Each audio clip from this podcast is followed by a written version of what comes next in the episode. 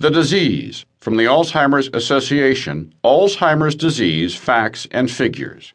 In Alzheimer's disease, as in other types of dementia, increasing numbers of nerve cells deteriorate and die.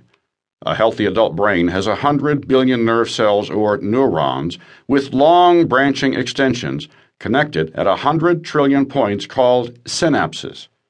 Different strengths and patterns of signals move constantly through the brain's circuits, creating the cellular basis of memories, thoughts, and skills.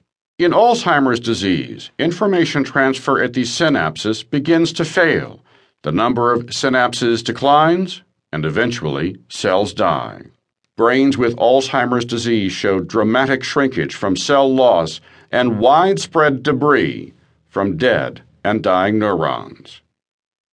Percentage changes in selected causes of death from 2000 to 2006 from the Alzheimer's Disease Facts and Figures.